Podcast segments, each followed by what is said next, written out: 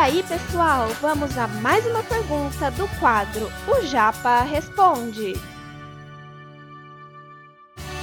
Você está ouvindo Redação Cast, o podcast para quem quer uma redação nota mil. Olha só o tema de redação do ano passado, só para vocês se familiarizarem. Quem fez a edição do ano passado, perfeito. Quem não fez, tá aí para vocês. Estigmas associados às doenças mentais na sociedade brasileira. E foi justamente dessa compilação de 28 redações que eu tirei uma redação para a gente analisar aqui junto comigo, ok? Então, em cima desse tema, falando sobre esses, esses estigmas associados às doenças mentais, que nós temos essa proposta, esse, esse exemplo de redação. Vale lembrar, para quem não se lembra também, que quando a gente fala de estigma, são os preconceitos que os doentes mentais, que as doenças mentais carregam, como alguma coisa ligada à frescura, como alguma coisa é, ligada à superficialidade que pode ser facilmente superada. Né? Hoje em dia, as doenças mentais ainda são vistas pra, por uma boa parte da sociedade como frescura mesmo, como alguma coisa que pode ser facilmente superada. Como é o caso da depressão, da ansiedade, que são para muita gente coisas banais, superficiais e não coisas sérias. Né? Vale lembrar que a OMS diagnosticou a ansiedade e o Brasil como um dos países mais ansiosos do mundo, onde essa doença acaba se alastrando bastante. Veja então que abordava-se no ano passado um tema bem pertinente à atual conjuntura que afeta bastante jovem também, beleza? E eu trouxe então, em cima desse tema de redação, o texto dessa jovem chamada de Ingrid, Ingrid Bassef, lá de Campinas, São Paulo, beleza? E para começar já de pronto, a gente vai para a introdução desse texto. Galera, olha o que eu fiz bonitinho também. Eu pensei bastante em vocês na elaboração desse material. Para elaborar esse material, eu dividi bonitinho esse material de acordo com a estrutura que o aluno escolheu. Veja uma das coisas mais marcantes nessa introdução que vocês têm que colocar na cabeça de vocês de qualquer jeito, galera. É uma introdução que é dividida bonitinho em três períodos. Veja, tem três períodos, cada um sendo demarcado com uma cor distinta. Em cinza, eu coloquei a nossa contextualização. Em azul, eu coloquei a problematização. E em roxo, eu coloquei a tese ou posicionamento. Veja que a introdução de uma redação nota 1000 tem como estrutura fixa, nesse princípio, uma composição feita por três períodos. Cada um desses períodos tem uma função diferente na redação. Vamos começar a leitura para vocês terem uma ideia mais clara. Na obra Quincas Borba de Machado de Assis é mencionada a trajetória de Rubião, que, após receber grande herança e atrair vários amigos, é acometido por uma enfermidade mental, fazendo com que seus conhecidos se afastassem e que fosse abandonado em um hospital psiquiátrico. Fora da ficção, o estigma associado às doenças mentais também é presente na sociedade brasileira. Haja vista que muitos indivíduos com os transtornos de, dessa ordem são excluídos da sociedade e que muitas pessoas com sintomas de desequilíbrio mental não buscam ajuda.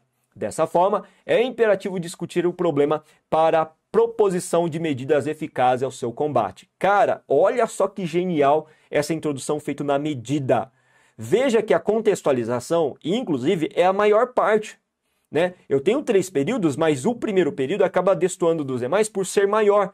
Por quê? Porque nessa introdução o aluno escolheu, a aluna no caso, escolheu utilizar um repertório sociocultural produtivo para começar a sua introdução.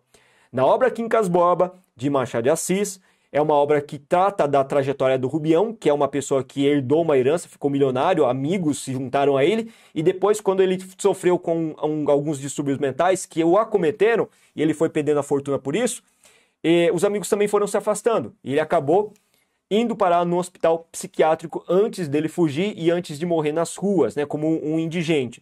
Então veja que o nosso, é, a nossa redatora, ela utilizou um repertório que trata justamente desse aspecto de Machado de Assis, uma referência muito boa que ela utilizou para contextualizar o problema, para dar uma dimensão do problema. E veja o que ela fez na sequência, depois que ela contextualizou o problema, depois que ela localizou criativamente o leitor, a partir de um repertório sociocultural produtivo literário muito bem utilizado. Fora da ficção, veja que esse elemento em vermelho nada mais é do que um conectivo necessário para fundamentar a ligação da ficção com a realidade. O estigma associado às doenças mentais, veja que no segundo período, o que a gente fez, o que essa aluna fez, ela inseriu a chamada problematização.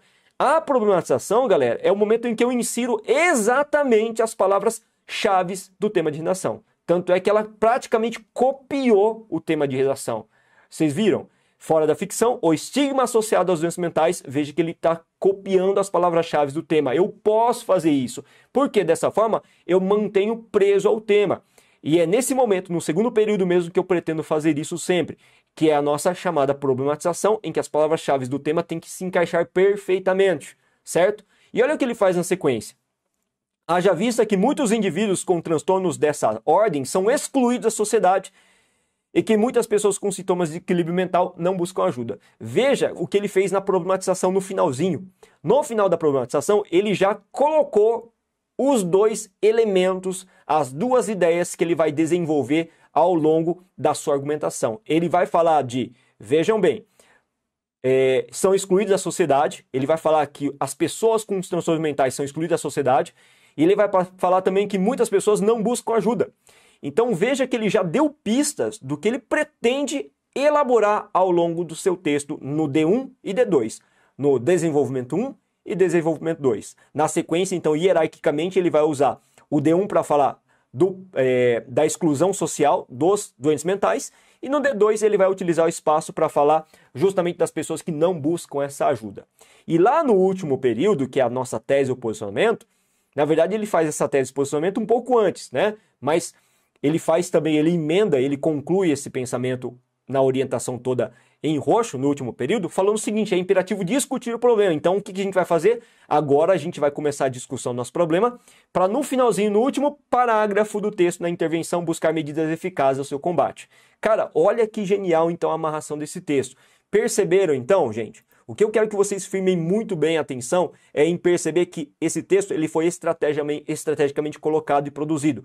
É isso que a gente percebe quando um texto é bem feito. Um texto bem feito, ele dá uma construção, faz uma construção que atrai a você, ao mesmo tempo em que ele seja capaz de antecipar os conteúdos que você pretende ler depois. Ele fala claramente: olha, eu vou abordar a questão da exclusão social, eu vou abordar a questão do motivo que leva as pessoas a não procurarem ajuda. E no, por último, eu vou colocar também uma espécie de proposta de intervenção, uma solução para o problema. Então, tudo isso já está discriminado na introdução. Por isso que eu falei para você que o texto nota mil ele é previsível.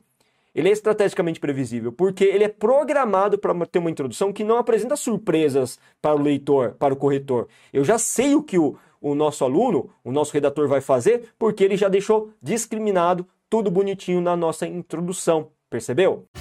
Esse conteúdo é um oferecimento da Corrija-me, a plataforma preferida no ensino de redação.